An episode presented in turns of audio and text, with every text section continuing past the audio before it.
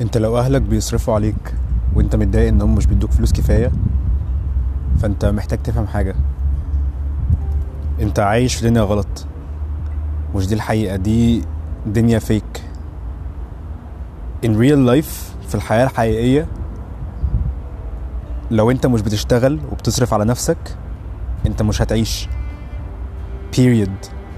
Full stop. هي دي الحقيقة.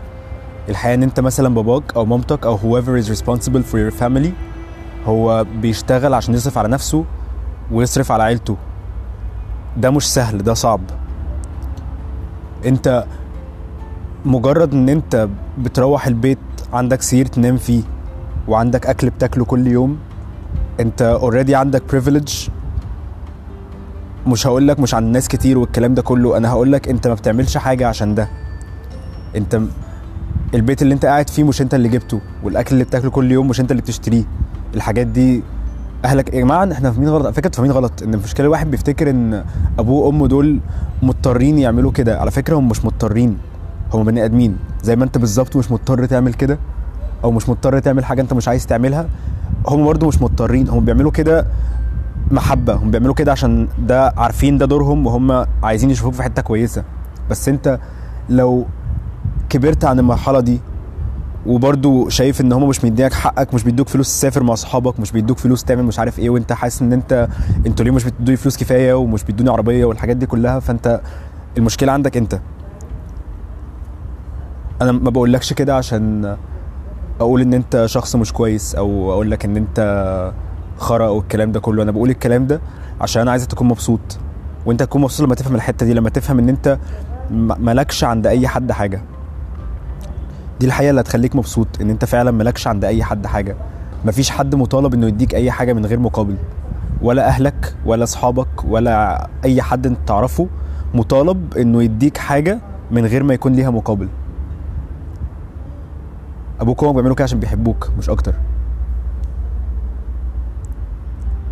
وأنا عارف أنا عارف ان ناس كتير قوي بيفكروا كده بسبب أهاليهم وإن أهاليهم هم اللي ادوا لهم المساحة إن هم يفتكروا إن ليهم حاجة عند حد. بس ده مش معناه إن أهاليهم وحشين هم بس أهاليهم حاولوا يخلوهم يعيشوا كويس. فأنا جاي أقول لك الحقيقة إن أنت عايش في environment غلط. عامة أنت أنت لو مش بتشتكي فأنا ما عنديش حاجة أقولها لك. يعني أنت لو مش متضايق من ده فأنت مش مضطر تسمع اللي أنا بقوله أصلا. مفيش يعني مش هقول لك حاجة. طالما أنت مبسوط مبسوط إن أنت مبسوط. بس أنا بتكلم لو أنت بتشتكي من ورا أهلك بينك وبين نفسك أو للناس إن هم مش بيدوك كفاية أو مش بيدوك فلوس كفاية أو مش مدينك العربية اللي كنت عايزها أو مش بيسفروك السفرية الابيزا اللي أنت كنت عايزها فاعرف إن عندك مشكلة فعلا عشان أنت فاهم غلط. أنت أول ما تكتشف كده هتكون مبسوط. عشان هيحصل حاجة من الاتنين. أو أو هيحصل الاتنين اكشلي أنت الأول هترضى عن اللي أنت فيه هتتبسط.